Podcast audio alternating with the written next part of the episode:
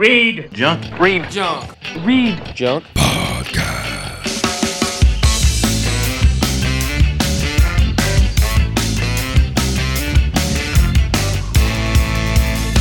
Freedom Podcast with your host, my guy. Hey everyone, this is Brian from the Read Junk Podcast. How's it going? What's new? Oh yeah, Trump lost the election, which is great news. Uh, it's just been a tad little stressful on that uh, the last couple of weeks. Unfortunately, COVID is still very much here, and it's gonna get really bad. If not, it's already pretty bad. Um, it's gonna be like that for a while. Which this podcast is sort of related to that because it's all about um, the future of concerts. Chris came up with this idea, so he kind of ran with it and invited his buddies uh, Drew and Jason onto the podcast. Um, they also do a podcast called Devil's Due Podcast. Drew has been on this podcast before with Chris, and they talked about Metallica. So expect a little bit of Metallica talk in this podcast episode as well. We discuss what's going to happen with concerts in the future. Will there be some vaccine proof thing at the door? There was an article, I think, in Billboard.com about it recently about Ticketmaster trying to get vaccine checks. Um, will there be temperature checks at the door? Will Live Nation and venues charge a lot more for bands to even play? Will the live streaming experiences replace touring for some of these bands? And we even talk a little about how Brexit could even affect a lot of your favorite UK bands from touring Europe and the US. Be sure to follow the site on social media, and you can find all the links in the description, or you can just visit rejunk.com for all your rejunk needs. So let's get started. Here's Chris, Drew, Jason, and myself chatting about the bleak future of concerts right here on the Rejunk Podcast.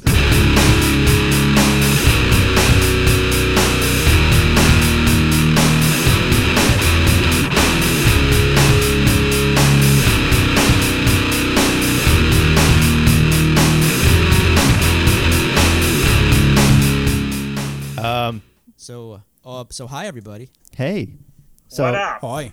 Hi. Chris, so Chris had an idea to do talk about, I guess, the future of concerts and what that's going to look like in 2021 and and now too. I mean, I guess it's happening, but since this is your baby today, Chris, you you have at it. I'm just going to be the stupid guy making comments on the side. Well, it's my baby Yoda, so just make sure he doesn't eat any eggs. Um, so basically, what I wanted to do is I wanted to call this this uh, podcast to order because um, recently there's been there's come to light uh, some suggestions were made by Ticketmaster, which I guess we're gonna just jump right into. So as everybody knows, we probably haven't gone to a concert in a while. I guess I just want to open this up first before we go in. Like, what was everybody's last concert? And I'll start with Brian. Did you happen to go to a concert here in 2020? Yeah, and I'm I'm lucky I did. It was January. Uh, I think the end of January at Gramercy Theater in New York City. It was the Adicts uh, punk show. So that was really one, a really good one to go to because it was very iconic. Um, just the way that they are great performers. But um, yeah, that was the only one I really went to this year. Which is funny. That concert is when I like my my card, my credit card got stolen when I was at the show. So it was like half the show I was trying. I was on the phone with the credit card company. so it was it was a very uh, memorable show. You didn't do like a photo pit on that, did you? Yeah, I did. Oh, you did. Yeah, they got good photos. I, I guess I want to circle back on that a little later. You know, uh, you know when we talk about return to shows and how how we'll feel on that. But um, I guess um, I don't know. I have a feeling me, Drew, and Jay all did the same thing. So let me just before we kind of jump into you know hitting those dudes up. Um, also joining us on this, I've had my friend Drew in Buffalo on the show before. He also co-hosts a podcast, Devil's Due, which reviews. Um, well, they used to review Marvel Netflix series, but since those aren't really a thing anymore, So now they Disney review Plus? Uh, comic books and all other things. And also joining us will be Jason, uh, our, my other friend from Buffalo, who also does photography as well as uh, plays in the Long Call Dark when whenever we can do shows again. So um, I guess I kind of wanted to put this out there. I mean, one of the last shows that I saw was Machine Head, and I'm just assuming the last shows that um, you guys. I guess we'll start with Drew. Uh, was that the last show you guys saw, the uh, Machine Head show in Buffalo? No. Or was it?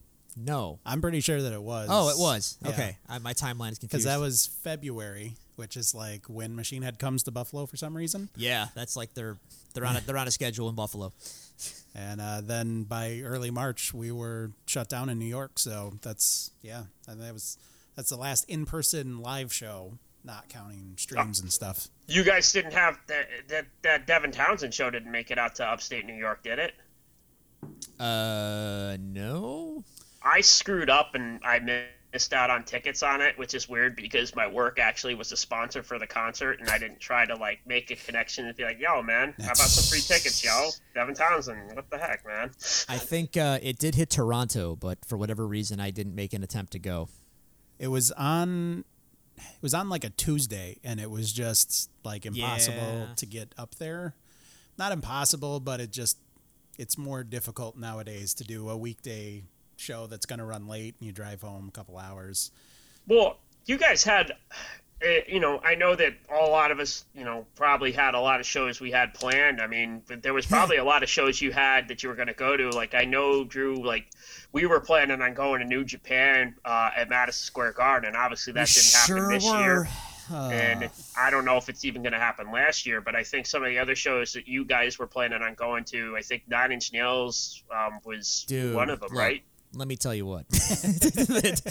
this came out after uh, uh, the, after the quarantine had all been you know firmly set in place nationwide and everything. It came out that uh, yeah, there was a five night stand in Toronto that Nine Inch Nails were going to do, and I all I could think was. I- would have gone to every single one of those shows.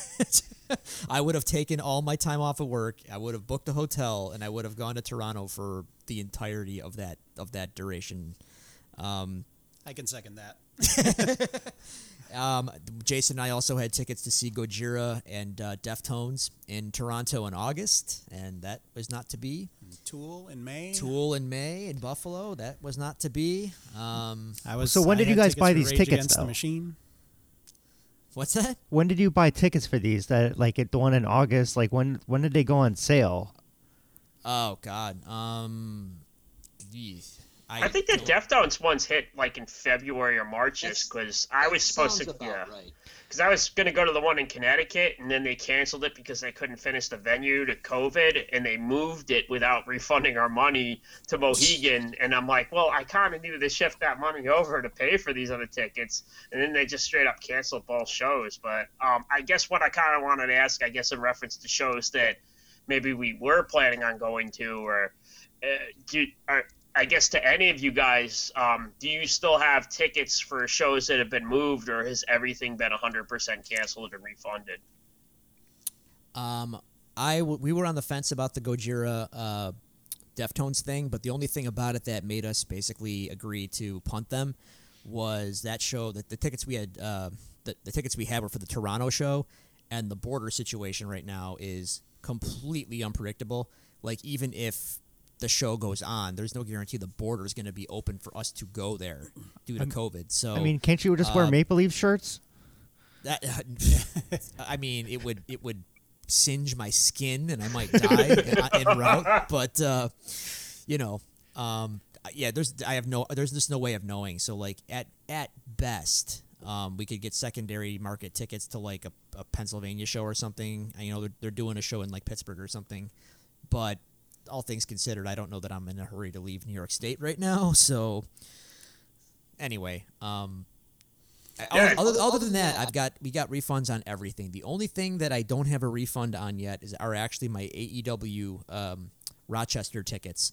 So they didn't cancel that show; it just keeps getting postponed. Um, there was a window for refunds, but I guess as long as they keep postponing it, I'm just going to hang on to the tickets and see what see what the the atmosphere is like when they announce the show. But I don't foresee that happening for quite a while, given given the circumstances of you know everything right now. Did you keep a set of Tool tickets? Because we had two. I sold them both. Okay.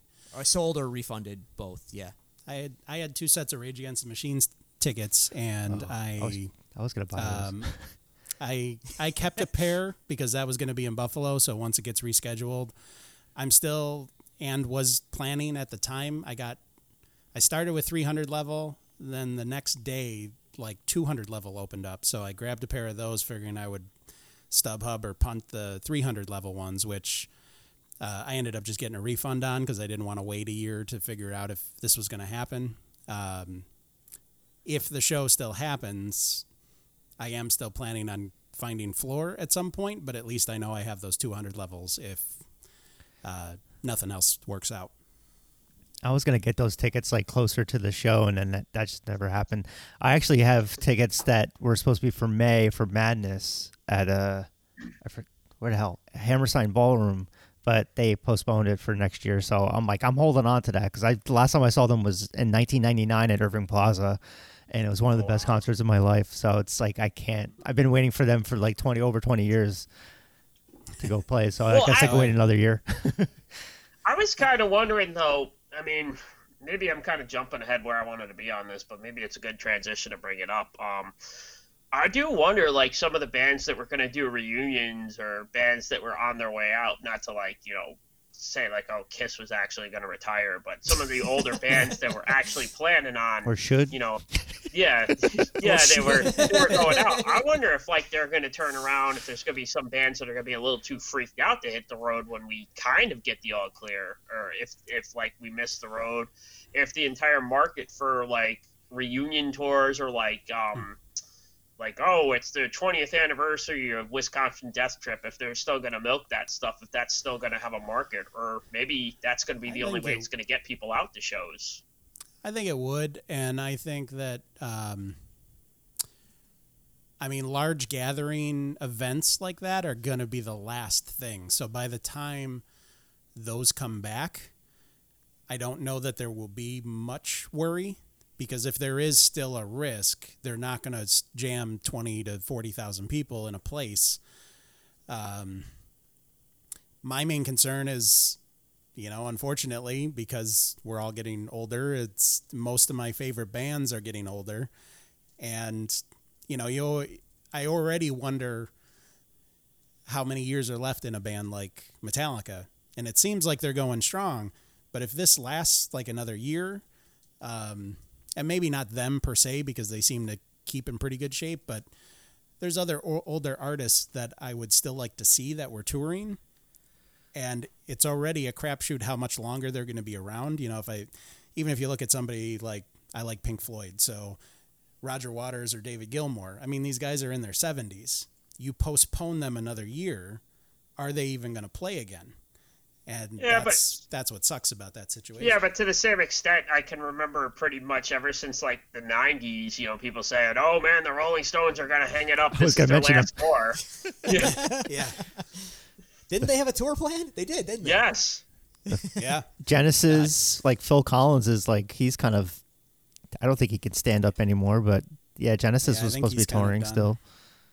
Put put Keith back in the uh, in the in the crypt for a little while. Wake him up. Wake him up when COVID's over. Well, he, he might actually be like uh, the the patient zero or whatever that has like the cure. so if we extract whatever's left of his blood, we can you know use that to sample out.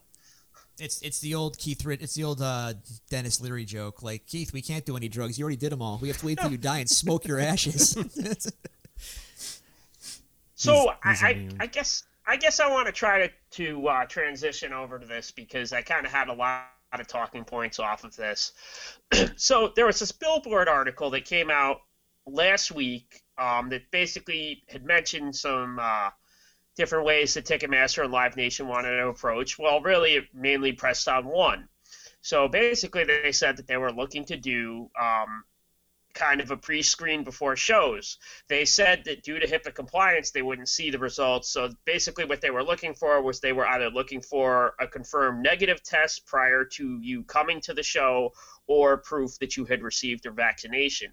Now, they claim that they were following along with HIPAA laws, which I kind of take that with a little air of grievance. But a couple days later, they backed off and said that that article was not 100% true and that that was only one of the avenues they were exploring, which I thought was a little weird. So I kind of want to get everybody's thoughts on this. Uh, I'm not going to be one to defend like Ticketmaster, but at the same time, I understand their position here. Like everybody, wa- I mean, come on, man, we all want to like get back to stuff, and they're in the business of providing the means to getting us to stuff. Whether what whatever you think about that business, obviously I'm not a fan of their practices and whatnot, but I'm just saying that's their business. So they're just looking at ways to get back to business. And you know, if you really think about the way forward, that's not that outlandish, although it is a little Orwellian, but which is why I'm sure the people there's going to be people that are going to like push back, like, yeah, I, well, I got to show my papers. What am I? Was this Germany in 1942? But you're gonna I- have to agree. you know- you're gonna have to agree to something like that because they can't just ask you for that as you're entering the show because that would be a violation of HIPAA to ask somebody, "Got your medical Right, shit in right. order?" But if you if it's part of the terms and agreement to purchase a ticket, then I think maybe you have a way around that. Well, I mean, I could I could see clubs just doing going forward, regardless of COVID or not, just doing temperature temperature checks. But it might like even for bands, it might it be a lot of canceled shows after that because if a member of if they're touring, they usually get sick on some part of the tour. But I don't know, maybe for just Well- like the to customers.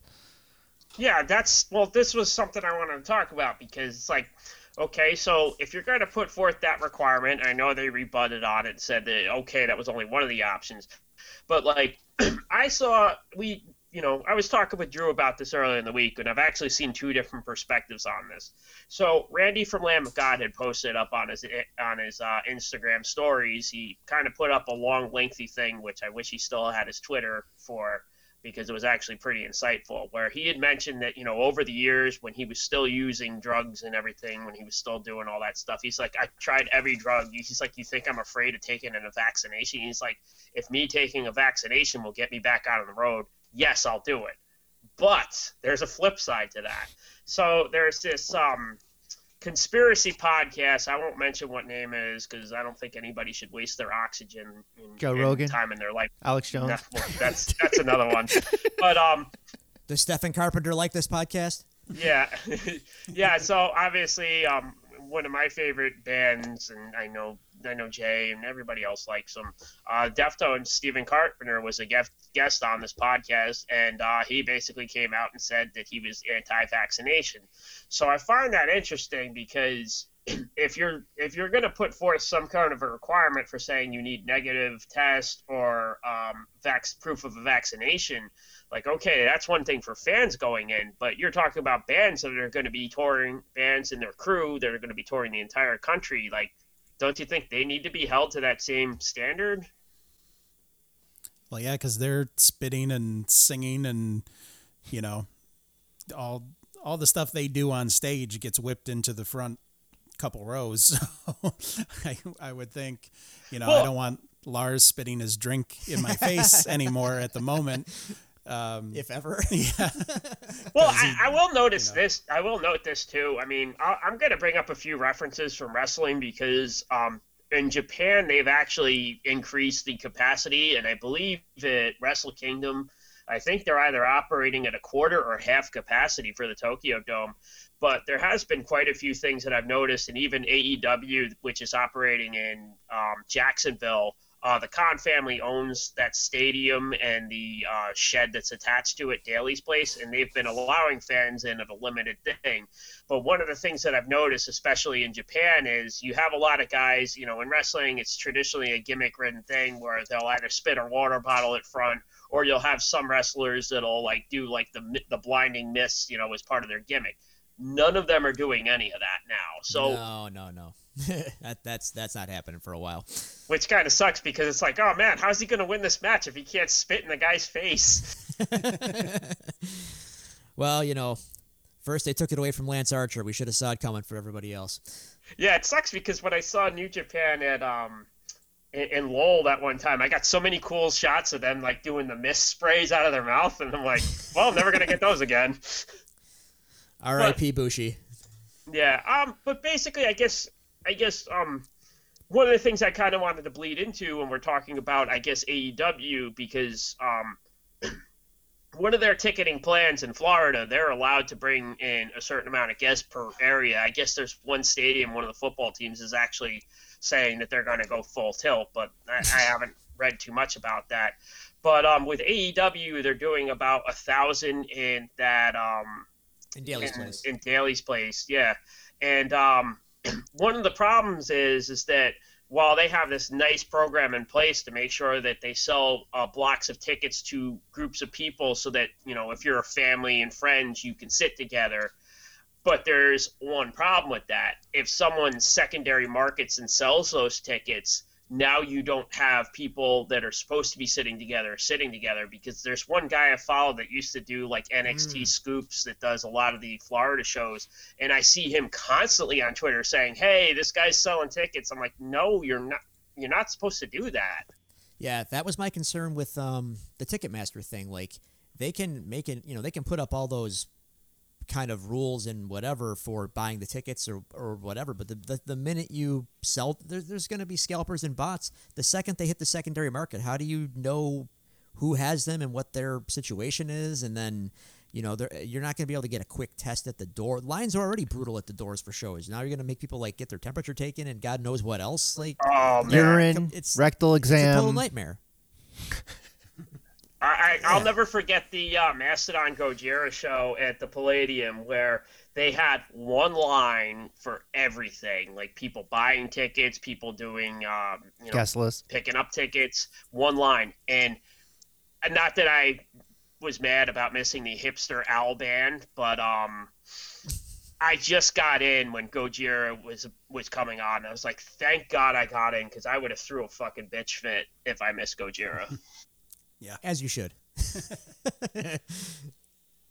So I, I guess I guess um one of the things I kind of want to talk about, I guess, if we're talking about um you know um moving along with like you know going to clubs and stuff like that, um I guess one of the bigger stories that came out was that Live Nation and Ticketmaster were going to start cutting artist guarantees, and I guess I kind of wanted to segue into this discussion because bands are already hurting in general touring, and I remember a few years ago I went to a VIP thing for Devin Townsend, and he basically had put out that, that his whole VIP thing was paying for the tour thing, and they were only going to come out in the black. They were, you know, it was the only thing keeping them from losing money on the tour. So bands were already losing money. So, I mean, while it's questionable whether we're going to see some bands after this, some bands and even some clubs after this, I could imagine that um, not only are we as fan, fans going to get feed, but I'm pretty sure that um, there's going to be clubs that are going to have to take out extra insurance to, uh, you know, help themselves out in case they, you know, become some sort of super spreader event. I mean, I, I don't know. Like, do you guys have anything about this? I was kind of hoping that at the end of this, it was almost going to be a little bit of a reset, Yeah. um, just because you can already see a lot of people online um, talking about, you know, wanting to get back to shows and bands wanting to play stuff. And I'm, I'm really hoping when we come out the other side of this that the enthusiasm will be back, that it won't just be, oh, there's an event going on, let's go there and drink and half pay attention. You know, maybe we'll get back to the type of shows that you used to see in the late '90s or and or throughout the '90s, where people were ape shit to see their favorite bands, and it wasn't just like I paid a hundred. You know, now it's so weird now because or previous to COVID that people were paying absorbent amount of fees to that tool show. and didn't really care about what they were seeing. It was almost like we're going to shell out this money because it's a thing to do. And I, I know I'm veering away from your initial point, but I, I was kind of hoping, even from a Ticketmaster standpoint or somebody, maybe Well, no, I Uh, mean, maybe you do bring up a valid point. I mean, me and Brian, when we were at the Misfits show, like, there were people watching fucking YouTube, like, while the bands were on. It's Of like, the band I'm that like- they were seeing live. oh my god. I'm like, That's- I'm like, dude, Wow. you're paying for the Misfits. This is a once in a fucking lifetime show right now, and you can't be bothered to look down. I mean, I have no hope that people are going to be. I mean, it, it will probably be for a little while, like when the first month, where people are like, yeah, we're concerts again. But I think after that, people will be once if there's Yeah. at least if there's phones around, people are going to look at them. It's just Yeah, it's just yeah, the way it is. that's, what I've been saying. Well, you, you have to think about this with the Misfits thing, and I remember seeing this uh, like a, a while ago because it popped up again. The only reason that we were able to have phones in Madison Square Garden for that show is because uh, that Yondr company or whatever the company The was that wanted to do yeah. the pouches, yeah, they wanted to upcharge them for that show, and they were like, "Fuck no, we're not paying that." yeah, I was going in thinking that we were going to have to do that, so that was kind of good, at least. I, I was I was I was hoping that this whole thing might almost drive places like StubHub and Ticketmaster out of business. And I I know maybe that's not really what I mean because there's obviously a lot of people that are employed and and have to you know rely on that type of stuff. But it's we do need a reset on this like show promotion tickets it's gotten out of hand. And it's not that these artists don't deserve this stuff, but tickets are three times what they were. And I don't know that the artist even still gets The lion's share. yeah, the the bulk of that. Like you'd think it just demand for a band like Metallica or something, but I don't know if that's the case. It just seems to be more greed and more and more and more. For Well- some reason we're all still paying it. Well, so- I mean, what you guys don't see a lot of, and I guess maybe because I've seen the other side of this, um, there's a lot of real shitty deals that clubs have made with, uh, you know, where they're like, if you're going to play here, you have to give us like X percentage of your T-shirt sales that you sell at this show. Or sell So- sell tickets to your fucked. fans. That's kind of fucking- thing. Yeah, so I mean, that's terrible. that's that. But I mean, you also have to realize that like coming out of this, and I know Jay, you said you know that you were hoping that it would kind of reverse the roles, but the way that I've seen it, there's been a couple clubs up here, and I don't know how it's been outside of Buffalo, but um, we've definitely seen at least one club in Boston shut down, and uh, I think there was another club that shut down. But uh, I know there's a GoFundMe right now for one club in Providence, and they've only made like seven thousand of the two hundred grand that they said they needed to function for the rest of the year, and we're going into December.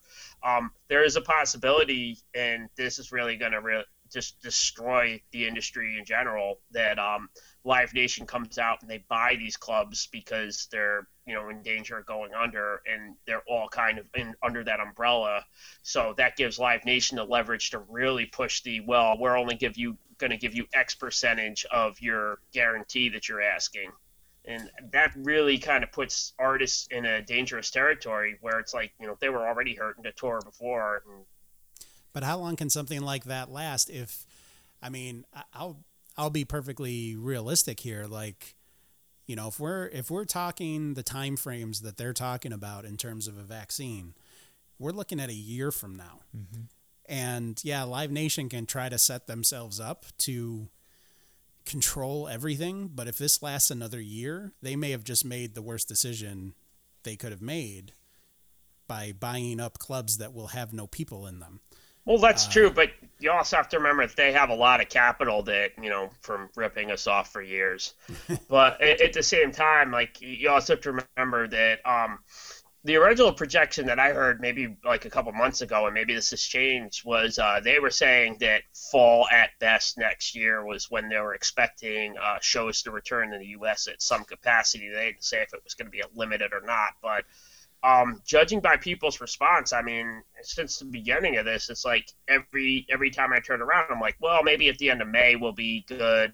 It's like, okay, maybe we hang on, maybe July will be good. Then, ah, you know what? We just wait a little longer, August, and then it was like, I don't know when the hell we're getting out of this. I mean, you know, we got to kind of get over these hurdles. I mean, right now it's like we're going to have a presidential switch coming in January, and it's pretty clear that there's going to be some sort of uh, you know, attempt to control the virus, that you're going to have some people that already aren't listening that are going to be forced to listen to, and that really kind of sets the sets the next steps for whether or not we're going to be able to continue with these. But I also feel like to an extent that we're kind of picking on live music and wrestling and other kind of events because I've legit passed by baseball games where nobody's wearing masks and they're all sitting next to each other. It's like, why do they get a pass and we don't?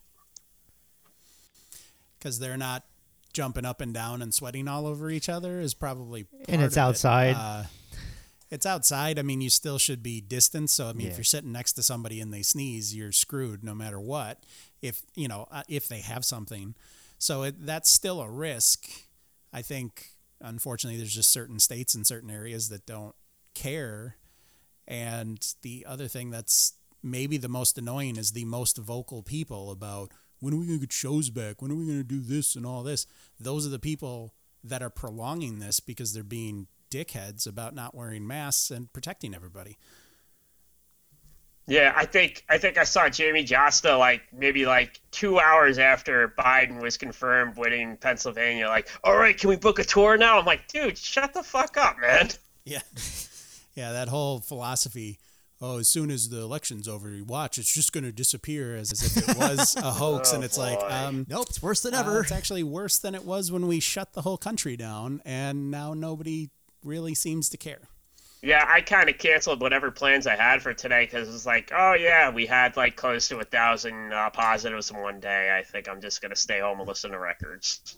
I mean, that's always a good idea anyway. Right? Yeah, We, we were spinning the Demon Knight soundtrack before we came down to do this podcast, so nice. Um, I guess one of the things I kind of wanted to talk about because I guess if we're talking about how much harder it's going to be financially for some bands to tour, especially considering they're going to be cutting rates. Um, I mean, I know some of us just watched. Um, there was a Metallica All Within My Hands benefit concert that they had. It was a live streaming video experience, and it seems like there's a lot of bands that have been doing it, and they've been, uh, you know, seeing some nice critical acclaim for it. Like Trivium did a whole thing where they made so much money they went and bought an airplane hangar to, uh, you know, was their new rehearsal space, streaming and everything. And I know that Devin Townsend has done some weird uh, interactive things, and Code Orange has done some things too. I mean, do you guys think that maybe uh, some bands are going to use these kind of experiences to maybe supplement touring, or maybe just kind of like, uh, you know, do more of these as opposed to doing full length like two run tours?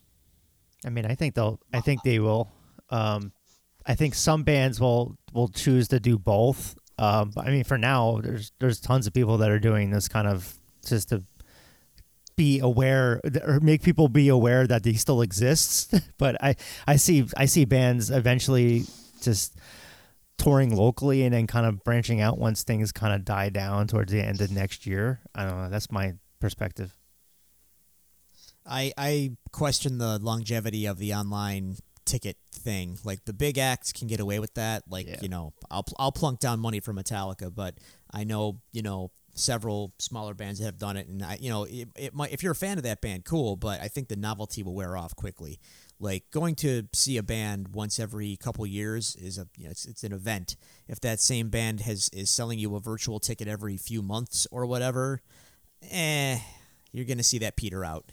Well, I mean, I got to be honest with you. I, I didn't watch every Metallica Monday that they had, but it definitely was something that kind of programmed me to watch it. I mean, I watched most of them, but this Metallica show today was the only one that I actually paid for. I know that I missed out on all the Devin Townsend ones. I missed out on the Mr. Bungle experience, which I heard was kind of funny with the little reactions. Like they had Henry Rollins and uh, Brian Posehn in it in between songs when they didn't have like crowd reaction. I thought it was pretty cool, but like I mean, yeah, I, I do question how much longer it can go. I mean, it, like all these little cover songs that everybody's doing, like, yeah, it's all fun, but like, it, I'm I'm starting to lose interest. Like, It got I'm old getting- already. yeah, like just just even the free ones it was just like every weekend it's like i would try to like okay this this this is great and then after a while it's like man i got shit to do it's the same thing with like going to actual concerts as eventually it's like all right um i mean some somebody's gonna watch i'm not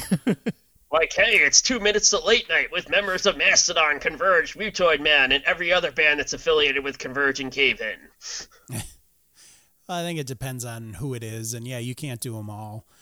Um, I mean, being a massive Metallica fan, I watched most of the Metallica Mondays, but I didn't do them all. Um, you know, it, it would depend on the tour.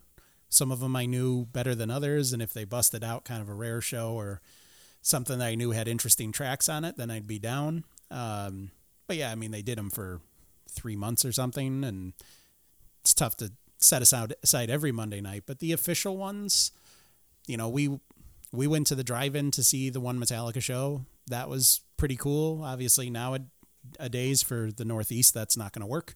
Yeah. Um, the Devin Townsend one, I've only watched one of them, but it was pretty cool. And this acoustic Metallica thing, but again, it kind of depends on the artist and what they can afford to do. And not every band's going to be able to do, you know, Devin Townsend sitting there playing with three versions of himself against like a PS5 video game looking background. Yeah. I mean, it was it was really neat, but you know, he has the resources and the connections to set something like that up. Metallica had the resources to do what they did. Um, but if you think of a smaller band or even a local band that hasn't been able to play, you know, who's got you might be able to do a green screen thing if you're fancy enough, but I mean, I've seen people can't- do it outside, um, yeah. like at private events. I've seen some bands like ska bands and some punk bands that do kind of they're, they're just kind of spaced out outside, and they- they've they've done it that way. And you know, I've gotten invited to that, but I'm like, yeah, I'm I'm still not going. I, I know there's been some bands too that like I saw I saw some bands like like uh, there's one photographer locally in New England who's been out of work because all he does is live photography. How? And he Tell me the secret. Yeah, he he's been he uh he ended up doing uh, a band's Halloween show pics in New New Hampshire, and I'm like, okay. And it's like I don't know. I mean, it's just like Use a 400 millimeter lens. That's I, I feel bad because it's like I thought about this in terms of maybe not just music but wrestling as well, even though wrestling has kind of come back in areas where they can allow it. But like you think about a lot of bands, like say if you were a band that was just putting out your album at the beginning of this and you had all these cool tours or maybe European festivals lined up and all that went away and every little bit of steam you had to push your album is done. I mean, if you're like a you were already hurting as a band before because you know if you couldn't get your music approved for like Spotify, you know I think Drew didn't you guys have issues getting like like at least one or two of your albums up on like Pandora or something like that? Yeah, for a while Pandora would uh they wouldn't they don't they had uh Infinity, but they didn't have uh Captive or uh the first record and I kept submitting it and they, they wouldn't accept it and I was kind of like, "Hey, you've got our first our, you've got our, our one record on here. Here's the other ones." And they were they they I forgot why they wouldn't they wouldn't put it up, but anyway, they eventually did make it on there for some for what I don't I have no idea how, but they eventually did make it on there. Yeah, but uh, you know that that sucks. But it's like I also wonder too, like you know, obviously, you know, I know the long running joke is, you know, when when this whole thing first held out, they were like, oh, we have to do limited capacity shows. You know, we can only have so many people here, and every local band was like, oh, already ahead of you. But yeah. Have you I been mean, to a ska show? Come on. yeah, I mean, like, I guess, I guess the one thing that I'm kind of questioning is, is like, local bands already had trouble bringing fans out before all this. I mean, how's that going to work after this? I mean, this is like, this is like almost like another excuse for people to not come out to shows and be like, yeah, I just don't know, I don't feel safe. Uh, my cat has diarrhea. Yeah. I mean, I think there's something to that, but I, I am also again, if uh, going back to my previous point, I'm I'm hoping, and I don't know if it'll be a long lasting thing, but I'm hoping once shows come back, the bands that have made it through that, if somebody's playing a show, it's it's tough for me to say this because I don't know if I feel this way, but my attitude towards going to things is maybe different than other people's.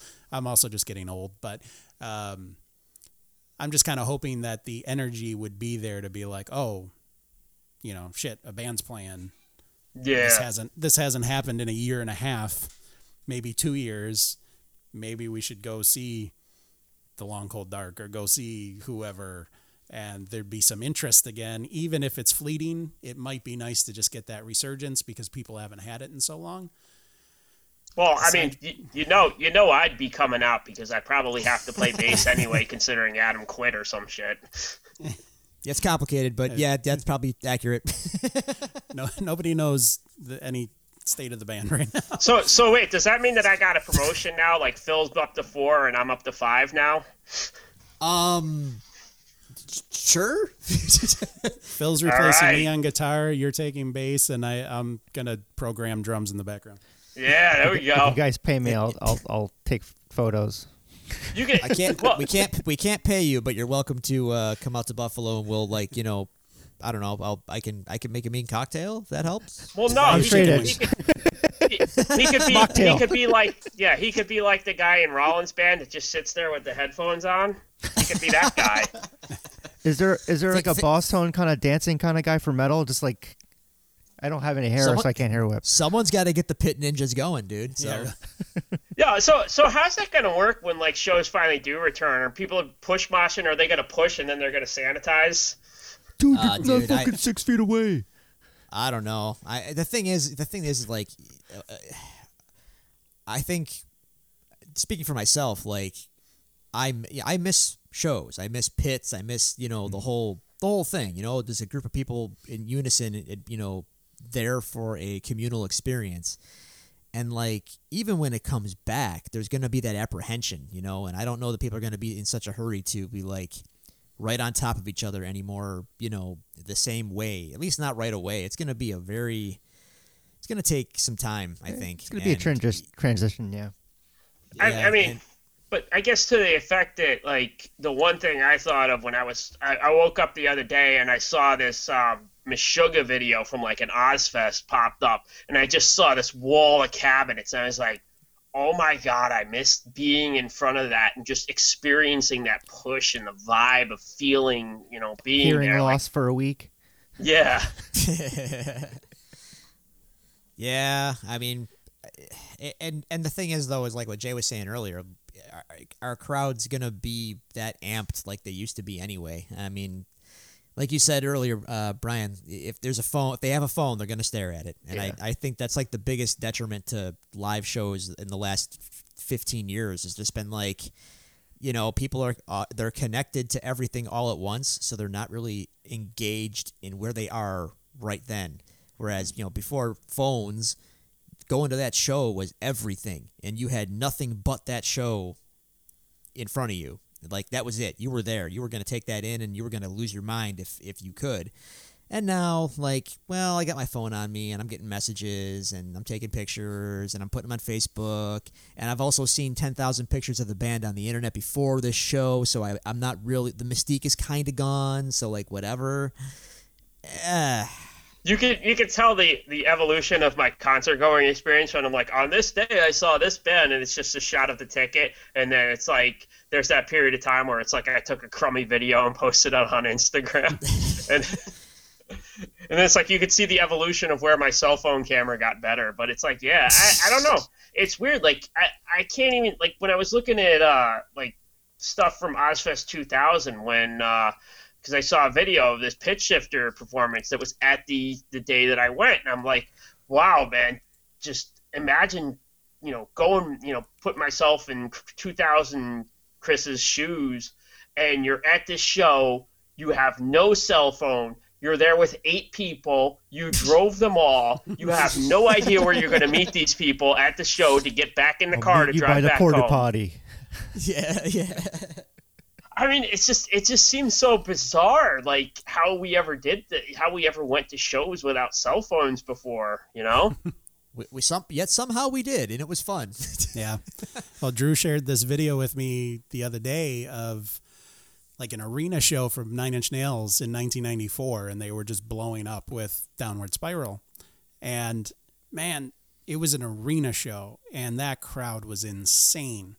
Mas- yeah, MSG. And and I'm I commented to him, I'm like, you know, what happened to that? When I go to shows now, people like kind of stand there. They kind of want their own personal space. And like people leave and get beers 40 times in the middle of a show. Like the last time I saw Sevendust, I was at a kind of a theater in Niagara Falls that probably holds like 15 to 2,000 people. And like I saw the same guy go in and out back to the bar getting drinks, in and out. Oh, They're playing the whole time, not paying attention. And you know, back in back in the day, uh, in the 90s and 2000s, dude, if you were in a general admission show and you left, sorry. And nowadays, people come back up through the pit and are like, well that that was my spot, and it's like, dude, this is general admission, and this is the front row. You left. Bye. But That's how I used to the- get up to front every time. Was people would leave to go get beer. I would just keep weaseling Right. my way up. But it, it gradually, eventually, I just remember people just leaving their beer right on the ground. Like it was that comfortable where there's nothing. I mean, it depends on the type of show you're going to. Like I think it was like the Right. December, and I saw. And it was like people was like I tried pushing my way up, and everyone's like, "What are you doing?" like you just knocked over my beer. Hey, I, d- I don't get it. The vibe has changed, and it's it is cell phones, but it's not just cell phones. It's just like Entitlement. maybe it's that. I I don't. I think people just. I mean, you know, it it happens to everyone, and again, as you get older, younger generation is different. They came up with different things, but it it is weird that the the show going experience even before COVID was just getting strange, and it you know you just you don't see that mass of people that are like, I'm so fucking excited to see this band, and I'm gonna go ape shit the second that first note hits. And It, it's kind of yeah, it's kind of weird you bring that up because uh, I will say, you know, only going to Machine Head this year, um, I'm not disappointed with the way that I enjoyed that show. In fact, um, I think I enjoyed it a little too damn much because I think my enjoyment infringed on other people's enjoyment of the show. So, like, when they were cutting into some of those songs, because basically what Machine Head did, for those who didn't know, was they played a whole set of, like, you know, I guess typical hits and everything. And then after that, they took a little break and they came out and they played their entire first album. And some of these with, songs I've, with I've never, Kontos and, and and Mader. Yeah, with with the original two of the original dudes that were on the album. So I haven't heard some of these songs, and there's one song, "A Thousand Lies," that I've never actually heard live, but I have literally watched a video of them performing that song at Dynamo a thousand times. So when they were cutting into this, I was like, "Oh my god, I'm gonna lose my fucking shit!" And I was all over the place, bumping into people, jumping up and down. Get up! I'm And like, then you realize "Yeah!" you're 40, and then No, man, like like I was just losing my shit. I was like, I don't care if I can't move tomorrow. I'm gonna fucking give my all to this shit to show them thank you for playing this song that I've wanted to hear forever. And I don't know. I mean, it's like it's like the way that I think about it. I'm like, I'm kind of glad that I did do that, knowing that that was the only time this year that I'm ever gonna be able to go off at a show. I'm like, if if I didn't do that, I wouldn't want to like be sitting here with like FOMO for not doing that and be like, wow, you really missed out there by you know being like, oh hooray, they're playing this song. Yeah, And I no, can't- I, I think, I think that's we got we need more of that because I miss. And again, I, I mean, I, I don't know if you know when I talk about the Sevendust show, which was really one that pissed me off a lot because I hadn't seen that band in a while. They're they're still great live, and the crowd was just boring, and I'm like, this band in particular like has the most movable music. Like when they start playing you should just be going off. And to watch people just kind of sit there stand there with their beers and kind of go yeah it's pretty good. And you're like fuck you let's go. Well, it's also it's also an older band. I mean, yeah. Yeah, but I've been I've been finding that over my years of going to shows and taking pictures at shows that it doesn't it usually takes about two bands for people to start moving in the crowds. Like it's got to be like people either come in late, going out drinking at another place and then coming in and then they're all revved up to go. But it, I feel like people don't dance for openers anymore. It takes about two or three bands, depending on uh, how many peop bands are playing on the show, though. But um, but I guess it depends on the genre as well. But maybe Yeah. maybe your metalheads over there, you guys are got to branch out a little bit. Go see well eh, it's always been about the same for metal too. Like the op- the openers don't get the big reaction that the that the headliner gets, but but the f- the the first the direct support usually gets a little bit of of buzz, right? yeah Yeah, it how takes good like that and second headliner. Yeah, and I, I what I've noticed too, I guess it really depends on the bands and stuff because like if you're talking about something like Sevendust, I hate to say that they're like radio friendly, but maybe that's kind of the crowd they they attract. Like when you go a little bit further back, like it's kind of weird. Like there was one show that I went to in Boston that was like uh, Periphery and this band SikTh from England. I think this was like one of the only two tours that they ever did. And I remember the difference was like for SikTh, everybody was going off because hey, you know, they're high energy. I mean, it's basically the same kind of band because I kind of feel like Periphery ripped them off, but that's a whole nother discussion. but then when Periphery came out, I kind of looked at their fan base and they were kind of like, there was one kid like I I just kind of like bumped into him accidentally and he got all like skittish about it. I'm like, what the fuck? Have you ever been to a fucking metal show, you little bitch? Well, and I wonder if there if that is if it is an age gap because and truthfully, I don't know if I'm just holding on to the old days. Um, because obviously, when I saw Sevendust on even their first three records, I mean, I saw Those them. shows were nuts. yeah, dude. they were insane. And again, yeah, you didn't have the cell phone. I mean, people always drank, but the way people drink at shows now, unless it's just a Buffalo thing, I mean, it, which it could be. we are a drinking town with a football problem. but I, um, yeah, it. Again, Well, I now don't they know have wine at just shows. younger crowd. Or, it's it's a weird thing, and um, I just think about that Tool show that we went to. It, it just keeps coming back to me. Like, Oh, yeah. we paid how much for the? We, we were the we were in the upper deck, yeah, and we paid probably what a hundred bucks plus for those tickets to sit in the upper deck. I think they were. I think they were upper sixties, but then once you add service fee and taxes Yeah, like- and driving there because it was in Pittsburgh, right? I mean, we definitely spent either way, even if it was sixty dollars, 60 which, bucks. which it was a little more than that, but And that row behind us, man, they just were they were talking the whole set, getting Mm-hmm. drinks and just blah blah blah. I mean, here, me and you are like dialed in, like it's it's fucking Tool. Yeah. like we are in this shit. And uh, meanwhile, we got to listen to you know caddy broads behind us. Pardon my terminology, but like that's what they were. They were just They these were women just ladies. uh, like, bro. brutal, brutal, man. it was two couples and they were the girls were talking to each other and the guys were talking to each other and occasionally they'd talk to the other group and For the entire show, oh it, Wait, so yeah, how long is it from Buffalo to Pittsburgh? eh, it's like three three and a half, three. Yeah. Yeah. So yeah, I mean, you driving that long for a show is gonna. I would, that would be pissed off too. But you, Well, you have let to me- think. let Of, you have to think about the concerts that you guys are going to. You're going to stadium shows where people go once a year. You if it's, I think it's a little bit different of experience when it's just like smaller clubs, like 300 people kind of clubs. Well, True, let me I- let me I- guess. They were they were talking the whole show, but like when sober came on, they were like trying to do their Maynard imitations and everything because it's probably the only song they know. i don't well they didn't play sober so they were probably Oh. disappointed Forty six and two got them going though. Yeah. um, but still i mean i think regard i think honestly it goes more to the point that it was a, an arena show where you paid a shit ton of money and tool is a band that you should experience now i'm not as big a stickler about the phone thing it's annoying if it's up in you in front of your face the whole time i guess for me if I can get in the front row, I'm probably going to have my phone out because I'm a photographer too. And I know that I can take good pictures with my phone. And I've gotten some pretty great stuff just by being in the front row. I know it. I try not to get in anyone else's way when I do it. Um, As long as it's So- not an iPad.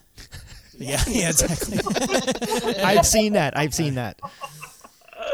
I mean, tools, tools restriction on the phone, and that was the other thing. They made you put your phone away. Like you didn't have a choice. The security was out. They disrupted the show because one guy whipped it out for like 30 seconds, and then they shined flashlights all over the show. And That you're was like, too. that was more annoying than the guy using his phone. But I That's dig- a whole. That's a I whole other podcast. Well, no, they, the- they they used to do that at the Palladium. They used to have like a no video rule where they, uh, in fact, I got I got basically punched at a Meshuggah show because they were going after somebody. I didn't go to the Palladium for a while because of it. I just think if you're going to spend that much money and then your phone is being put away, and maybe that's part of it, like, oh, I can't nervously fidget with something, so let's talk. But like, you've got a band that you should be focusing on. They've got intense visuals. you spent the money to be here. great music. You spent a shit ton of money. Why? I mean, I don't even want to excuse any talking, but I could get it if they talked for like a little bit and then they shut up and enjoyed the show. But it was all two hours. Ugh. and and I could hear them because lately arena shows and even other shows they're not as quite as loud as they used to be. Yeah. They're like comfortable levels to where like sometimes I'm like, do I need earplugs because it sounds quiet when I put my earplugs in. Um but because of that, you could hear them.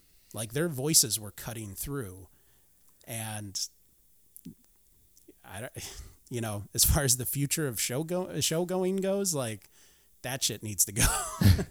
I've had experiences with with because I usually go to I prefer the smaller shows um, and, as opposed to concerts. Um, but I, like I remember my for my birthday, I'm like this is like maybe three or four years ago. My I told my wife, like, can, can you? I want to see Billy Joel. I've never seen him live. He does one of his thousand shows at you know MSG. So I finally go there from like from around my birthday, and it was just like a miserable experience because everyone is just talking. He's like, oh, oh, he's gonna play Allentown now. He's gonna like. Mm. it's just like shut the fuck up, just watch.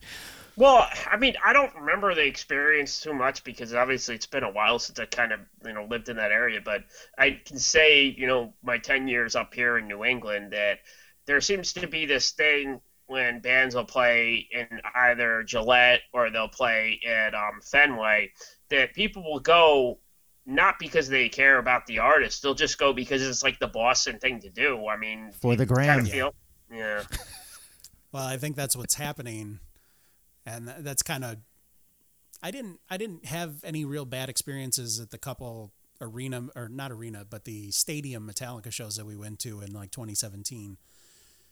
They were pretty good, but that that was the vibe that you got. Is Yeah. like we're we're here because it's the thing to do. Like oh, you know, let's go see Metallica before we can't see them, and that's cool and all, but yeah, the the influx of people that don't care about what they're seeing it makes the shows less, special. Well, you know, it's interesting you bring that up because you know we all went to that one at Gillette Stadium, and I think like you and Joe went up, and maybe you had a slightly different experience than me and Drew. But like, I remember looking around, like you know, there's some people that are into it, but for the most part, like me and Drew are like singing like almost every word, and we're looking around. There's people that are like, Did they, "Are they gonna play Enter Sandman?" Yes, yes, they they're will. to. Relax. No, and that I I could totally see that when we moved up more towards the uh, ego ramp. Um, people were definitely into it and I and I liked that more like I was glad that I did that because I was around fans that were into it and that's that's what I love. I mean, I love the floor. I love GA. I'm not a pit guy, but I want to be in the crowd and I want to be around people that are loving what they're seeing. Well, the bigger the band, I think you're gonna you're gonna have more of those casual whatever kind Once of a people. year, people. Yeah. But hey, it's all green to that band though, right? Like Metallica doesn't care how big a fan you are as long as you're at the show. Unless you're being a disrespectful asshole and talking and they notice it, then they'll call you out. Certain bands I've seen do that. Like you're like The I've seen people like their back that. turned to the stage, looking at their phone. Or like, can you fucking stop? It's rude. I'm trying to sing. Yeah, I'd be more okay with people pointing their phones at the band. Like, I'm going to take a picture, I'm going to take a video, rather than like scrolling Twitter while there while there's a band playing. That that to me is like, okay, you can get the fuck out. I mean, I've done that, but it's always I like I go away to the corner where it's like on the wall, so I'm like Yeah. checking like hockey scores or something. I'll do that in between bands because you. I mean, I will say this for phones. You know that wait for the headliner to come on used to be excruciating, and now you can just dick around on your phone and like, okay, they're playing. It's it's still yeah, it still can be torture waiting for the bands. Sometimes yeah, depending on the band, it could be a lot. Reggae bands, especially, it's like after midnight. And I'm like, come on. I, I will say this in terms of weight, and uh, I know there was one show last year that I went to that uh, I I went specifically to see Gojira, and there was a changeover of 45 minutes after Gojira was done until the next band came on, and I was like, you know what, I don't even want to see this band that much. I really hope that when we come out of this, that bullshit like that doesn't ever happen again because there's there's literally no excuse for it. No, crews and tour management and things like that have gotten a lot better in recent years. And I think bigger bands definitely stick to schedules better than they used to when you were waiting an hour for Axl Rose to finish drinking and smoking and get his ass on stage. I, I always I always hold it to the Ozzfest uh, second stage thing because those guys had a process, man. It was like a five minute five minutes in between bands. Warped So Tour, you had- same thing. Yeah, you had two and a half minutes to pick your shit up and get the fuck off stage, and then the next band had to be ready to go, or or you were losing time in your set. And I I've seen remember that- Man, local. So a lot of local bands could learn learn some lessons from Yeah, Ozzfest. I I had an experience uh, in my last band. There was a show we played. I guess it was like 12 years ago, where um we uh we only had I don't know 20 minutes, and um we're all ready to go, and the other guitarist is like slowly uh, unraveling his foot pedal. It's like, dude, you don't even switch channels. Let's fucking go. I, I, I could tell some horror stories, but on the off chance this gets tagged on Facebook, I don't want to offend some people Ah. who might know. Oh, I, I, I don't I don't even want to go into the whole the, the drummer with 17 cymbals thing, but I literally seen a drummer set up 17 cymbals on a stage uh, during a festival that was running ahead of schedule, and he knocked it back in schedule because of that. But I'm gonna fix that. yeah, this is going too good. we can't we can't have that. um, I guess um. I guess maybe we've kind of gone on too long. I hope we didn't scare. No, that's all right. I actually, I actually wanted to bring up something though. Like, I, Okay. I, I, something that's something related. I think is Brexit. Um, with with UK bands, they potentially are going to be. I mean, I think the bigger bands are going to be okay with it, but there's. It's just, it's. I think it's going to be really, really hard for them to even tour just Europe. Like they're going to need a visa for every country, it seems. And Are, are you talking about just uh, bands coming from Europe over to here, or bands coming in general, here? like just UK bands in general are just going to have a really tough time of like smaller bands because you're going to need like, like insurance, you're going to need crew, like just for that all that kind of stuff. It's going to be thousands of dollars or pounds or what euro, um, just just to go to Whatever like they decide to go with. yeah UK to France, you know. Yeah, no, I- that's I, I hadn't thought much about that, but that's actually a great point. Um, Yeah, they rebooked a lot of those uh, festivals for like June and July, and I know that um, Stick to Your Guns on their podcast, they said that they don't think any of those shows are realistically happening. So I mean, it, it sounds all nice, but at the same time, I also envision that Europe is going to be running a lot faster than we, you know, up and running a lot faster than we are. Yeah, they're hitting some spikes now too. I had just heard that. Uh, I don't know if it's all of Great Britain or just if it's just London, but they're they're shutting down for a strict month. Like we're gonna take Paris four weeks. France and- yeah. We're gonna knock all this out so we could get back to normal. Which, yeah, nobody wants to close down again, but you know. It And what's crazy is those if numbers. we all coordinated and did it, it might actually make a difference. Yeah, a- and the numbers that they're seeing, like compared to what we're seeing, like they're panicking over numbers that are like a small fraction of what we're seeing, but they're like instituting things to kind of move forward. I mean, America's number one, baby. yeah, maybe, maybe if we didn't have a president who just, you know, hoped this thing would just go away, you know, maybe we would have been a little bit under control, you know, but I don't know. I mean, I really feel for a lot of these bands because, I mean, the way that I'm looking at it is I don't imagine that we're going to be seeing any bands from overseas for a long time, probably at least until maybe the latter part of 2022, if Mhm. if this is the way that it is. Because I mean, it was already expensive for bands to you know come overseas anyway, so I can imagine it's just it might not even be financially you know. It wasn't even expensive. It was just visa problems, and that was that was even with oh, during Obama's you know air- time. Is there was this pro- I knew UK band, so I would just end up going over there to go to to go see concerts over mm-hmm. there because the bands just were getting denied visas just to go in the United States. I can't imagine what it is going to be uh, post COVID. I, I, I Yeah. yeah. Go ahead. It's certainly not going to be easier. No. Yeah, and there were there were a number of bands that were getting stopped at the border too for a while. Um, they were like, well, they just where some bands they'd have to hire a fill-in just to play shows in Canada because one member couldn't couldn't make it across. That one bar fight, you know, it's gonna. No, like something something stupid. Like I think Lamb of God early on, I think like one of the guys couldn't make it across because he got caught with weed once, and I guess that was like a big no no at one point in time. I guess they got over it eventually. Yeah, I don't think that matters in Canada now. but now that it doesn't matter over there, don't bring it with you. Just wait till you cross the border and go get whatever you want. Yeah.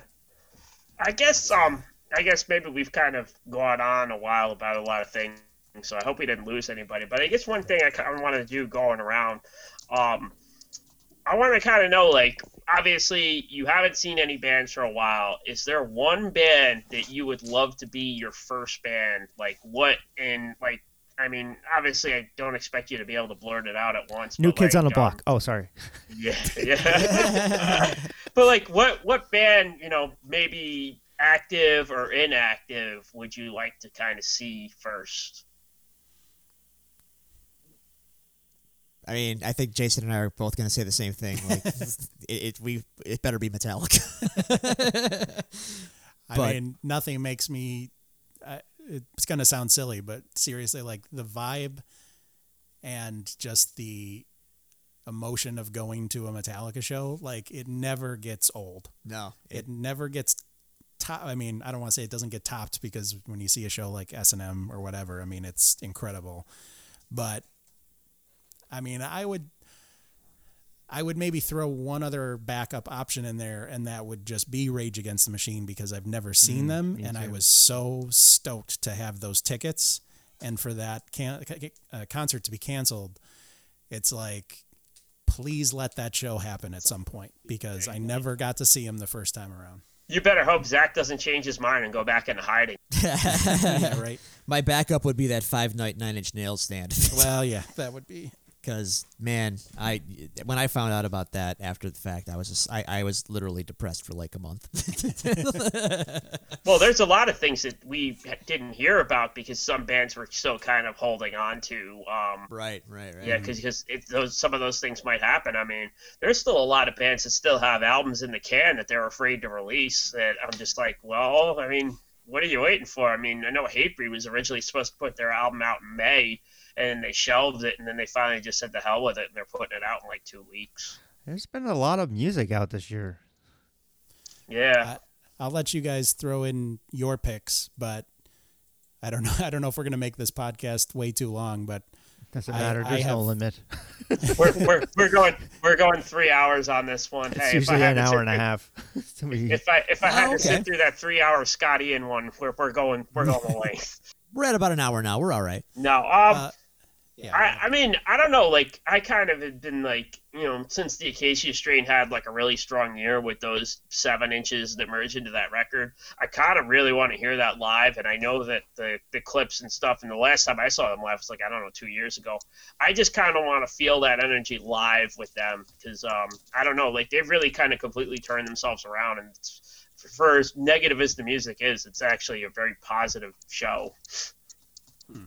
Know for for me, I I'm just gonna think small and just a ska show, just because I know so many of the bands, and it's like a huge just community, and it's you. I feel welcomed, you know, in a way like, hey Brian, hey, hey," you know. So it, it doesn't matter what band. I mean, hopefully it's Madness, but I don't I don't know. I I foresee that show still getting pushed back because of visa issues, like I brought up before, or Brexit you know, just I mean, they are a huge band, so it's they already had so they already sold out the show. It's just a matter of being pushed back. But yeah, I don't know something like that, like Madness or some type of ska show where people know me. Like I can get it for free. I guess it's like it's the one thing that stinks about it is you know I ended up getting rid of pretty much every ticket, and the ones that I did have, they just canceled the show. They rebooked the tours and they they cut the local dates out for me, so I kind of lost that. But I guess it's like the one thing that that's been a little rough for me to deal with throughout this is having concerts and you know like things like wrestling and other events to go to. It gave you something to look forward to. Like you're like, oh man, end of this month, I'm going Yeah. to this, and I miss Comic Con. I wanted to go to that. yeah, I mean, a lot of that stuff, is, you know, just the just the whole nature of like meet and greets and stuff like that. Like I don't even know how that's gonna work. I mean, our band's gonna have to cut that out because I know there are some people doing it, and I remember there used to be that uh that long running joke where everybody would like shit on the uh people doing the signings that had the hand sanitizer. It's like, well, what now, huh? Pioneers. Yeah. We could do a meet. We could do a meet and greet in a, a sealed uh, plexiglass sarcophagus. Thanks Maybe for coming. here, Keep here's an idea for bands to do. They can the bands can give someone a COVID test, and they can pay for have that. Yeah, we'll sign your COVID test. I don't think I want these drunk assholes shoving a Q-tip up my nose. No. Yeah, Doyle is like, hold still. I need to. I need to hit you. Wait, you got makeup on that. It doesn't matter. Danzig's going to give you a turn your head and cough. I need to get a blood sample. Cough cool. I'm a photographer. I better Uh, watch myself. You might punch me. yeah, right. I think I mean I think you're right about that, Chris. Is is and I mean this could be said for so many things during this time period is is not having something to look forward to. And there's literally nothing like the small victories are like, oh, we can sit at a restaurant three booths away from somebody, which I haven't done because I I haven't done don't either. care to even bother that. I'll I'll get curbside and go home. I'm way more comfortable there. But aside from that, like yeah, having a show where you're like, all right, work's a pain in the ass.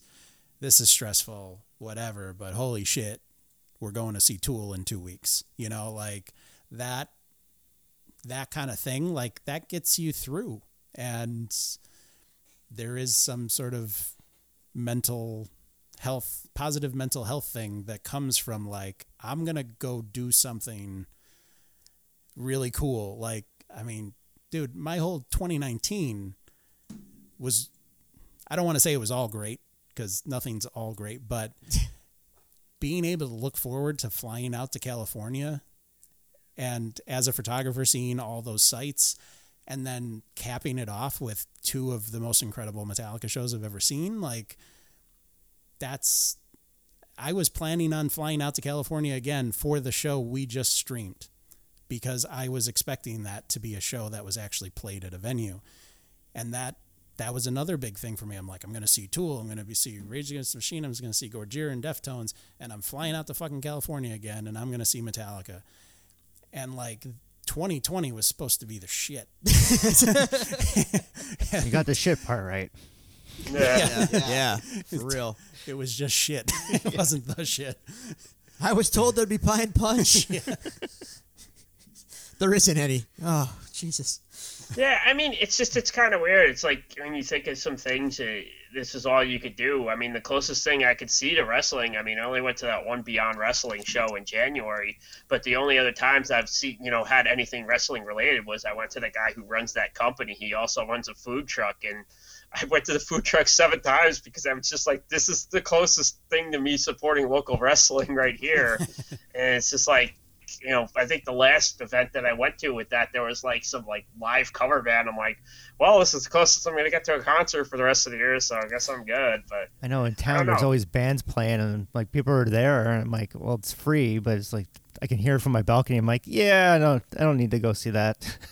but I mean, overall, like I, I think one of the things is you know having all of us on the podcast together. I mean, the last concert I went to with a friend was you, Brian, when we went to the Misfits at Madison Square Garden. It's like you know, I know seeing you on your picture- phone all day. yeah, I, I mean, like At the show, Chris? No.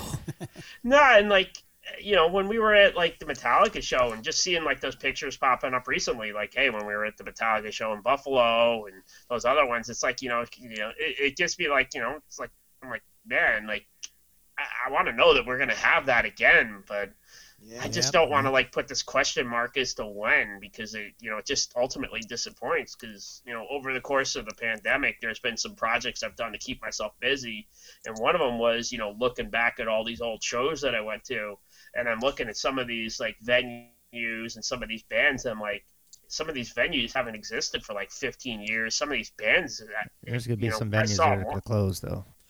yeah, it's like these things are never coming back, and it's like I almost wonder if that's going to be like some ominous tone for how things are going to be, you know, after this. You know, Eh. so this is a nice uplifting podcast. Well, we'll get there eventually. I just worry where, you know, obviously when all those shows started getting canceled, it was, well, we're going to play the exact same date next year. And it's like, well, now it's the middle of November. We haven't figured anything out because we're dumb as a nation collectively. Um, and, you know, the chances of an arena show being ready to go by May, I I don't see that happening. No. I wonder. I wonder what's gonna happen with the rock cruises and the and the cruise kind of concert Oh, things. dude, like that Oh, they that forget forget about that. no, they they've already pretty much any one of them that was like scheduled. Like I think the Slipknot one was done. The Coheed one I think was 100% refunded too. Um, the only one that I know still has not been like refunded. They've just rescheduled a bunch of times. Is that Jericho cruise and Well, because he's a moron, so you know. yeah. But I mean, cruise ships in general were already like germ, you know, on the water. Oh yeah. So it's like now it's gonna that's. And I think I think there was like the first cruise ship that was back out. Like there was a bunch of cases already. Like yeah, that's no shit. We're gonna have like hospital ward shows where everyone gathers in like a big uh, mess hall to see the show, and then you all have to go quarantine for a week in your hospital bed. So so go we, back out we have public. so we legit have a chance of having Anthrax play a madhouse, an actual madhouse. They will be spreading the disease. yes. All right, so I, I guess yeah, I guess we're we're pretty much at, at the at the end. So um, I guess I want to say thanks to Jay and Drew for joining us in Buffalo. I'm I'm sure I took away from you guys listening to records, which I Yep. pretty pretty much did. Pretty Shame much- on you. Yeah, ha, yeah. The the guy who's got this ridiculous record collection saying, "How no, you're not allowed to listen. You need to be on this podcast." It's the only day we get to listen to them. Can't listen any other day. Well, I can't anyway. You know, I'm here too, Chris. Oh, yeah. yeah, Brian. When are you gonna get some records, huh? I Come don't get some like records. records. That's a whole nother podcast of why I just don't like pod, or, uh, records. Uh, part part two. Yeah. Why we Is this- all gang up is- on is- Brian? Is is that one of the things that, that you did, forgot to mention on the uh, things that scared you as a child podcast? Records. Yeah, records. I I did have. I think it was. I, was it like a Fresh Prince and it had Freddy Krueger song on it record? I might have. I had that. Oh, don't make me look that up on Discogs. I don't even want to know what that was that you that you got rid of. I still have it. Oh, Oh no, wait. I didn't have the Freddy Krueger one. I had parents just don't understand. oh, And I used to pretend Yeah. to like scratch it, even though it was just really just scratching the record. yeah. that was probably the last vinyl I owned. No, pe- people send me vinyl all the time, and I have like on a website like, "Don't send me vinyl." I, I, I don't even have a CD player. Yo, man, what the vinyl. hell? Send them, send them me, man. Well, it's it's not it's not like Norwegian dark forest metal Viking Yeah, yeah, that that's exactly what I Corp- listen to corporate all the time. whatever. Yeah, what's it? Most of the stuff, it sucks because it's like I've been waiting for like some cool advances, and like everybody just sends you like real like big trash, and then it's like I'm like, why couldn't they just send us like the, this other record? Like, where's the Hatebreed advance at? I don't care about like this other band from whatever, you know. It's like, We're small potatoes. yeah, You're supposed to help break the new bands, Chris, not not tell people about the bands they already like. yeah. Well, I, I, I'm old. and That's the problem. I'm old, and I, I only review stuff that I want to hear. Yeah, and I barely review anything. Yeah. But Well, I, I do Yeah. have that that uh, that lovely um, horrible looking movie uh, coming in the mail. Apparently, uh, it's some B movie with Jackie Chan and Arnold Schwarzenegger. oh god, yeah. So well, that's something to look forward to, right? Yeah, that that'll be in a future review if that arrives safely. And uh, I got to tell you, just seeing the cover and then seeing Jackie Chan and Arnold Schwarzenegger, and knowing that this was not good enough to go in theaters that had nothing to do with COVID, I'm really looking forward to that. It, the trailer looks so bad. I'm like, this is up. This is Chris's alley right here. When was this movie made? Uh, I don't know when, but uh, Probably I a mean, year or two. It's like a lot of these studios right now. Oh, they've really? been It's putting stuff out that haven't been on the shelves for like a couple years just to get some money. it looks like it's going to have a lot of really bad CG. So um, that combined with the fact that it is an Arnold movie. and Jackie Chan, yeah. Yeah. Oof. Well, guys, it's been it's been fun talking about the future of concerts, which sounds pretty bleak for the next year. or the lack thereof. Yeah, I mean, Yeah. just as in a personal personal note, like I got an album I'm almost done with, and I'm like, well, what's the rush of finishing it now? Because there's no real release plan. Like, I we can't do a released show, so there's no big event to kick it off. So it's just gonna get dumped on the internet with everything else, and then forgotten about the next day. So. Yeah, that's where we're at. Everything is terrible, and yay! Everything, Everything is is terrible. terrible. Everything is terrible when you're in 2020. Yeah, sure is. Lego lied to us. Everything is not awesome.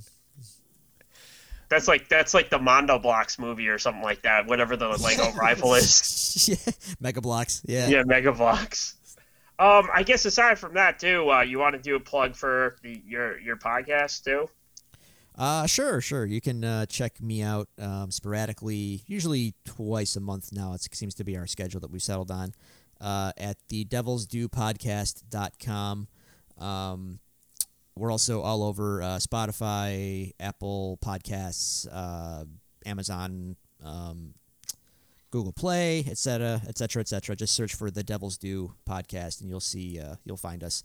We talk about um, comic books, video games, tabletop games, a little bit of pro wrestling, um, superhero movies, Star Wars, all the geeky kind of kind of stuff. That's our that's our territory. So Hey, man, that's my territory. Get back off.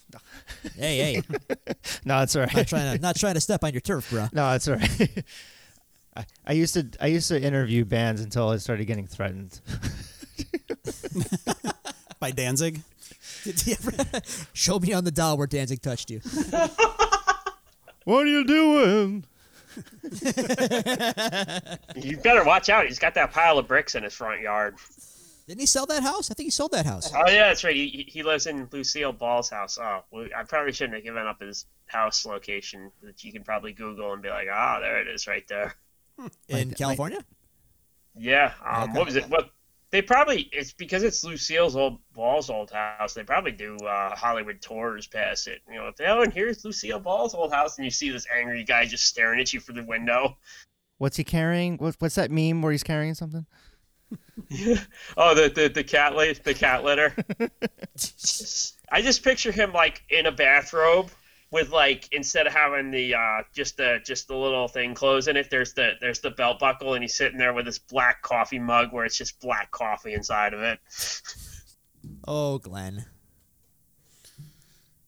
All right, guys. It's been fun. Thanks for having us on. Yeah. No problem.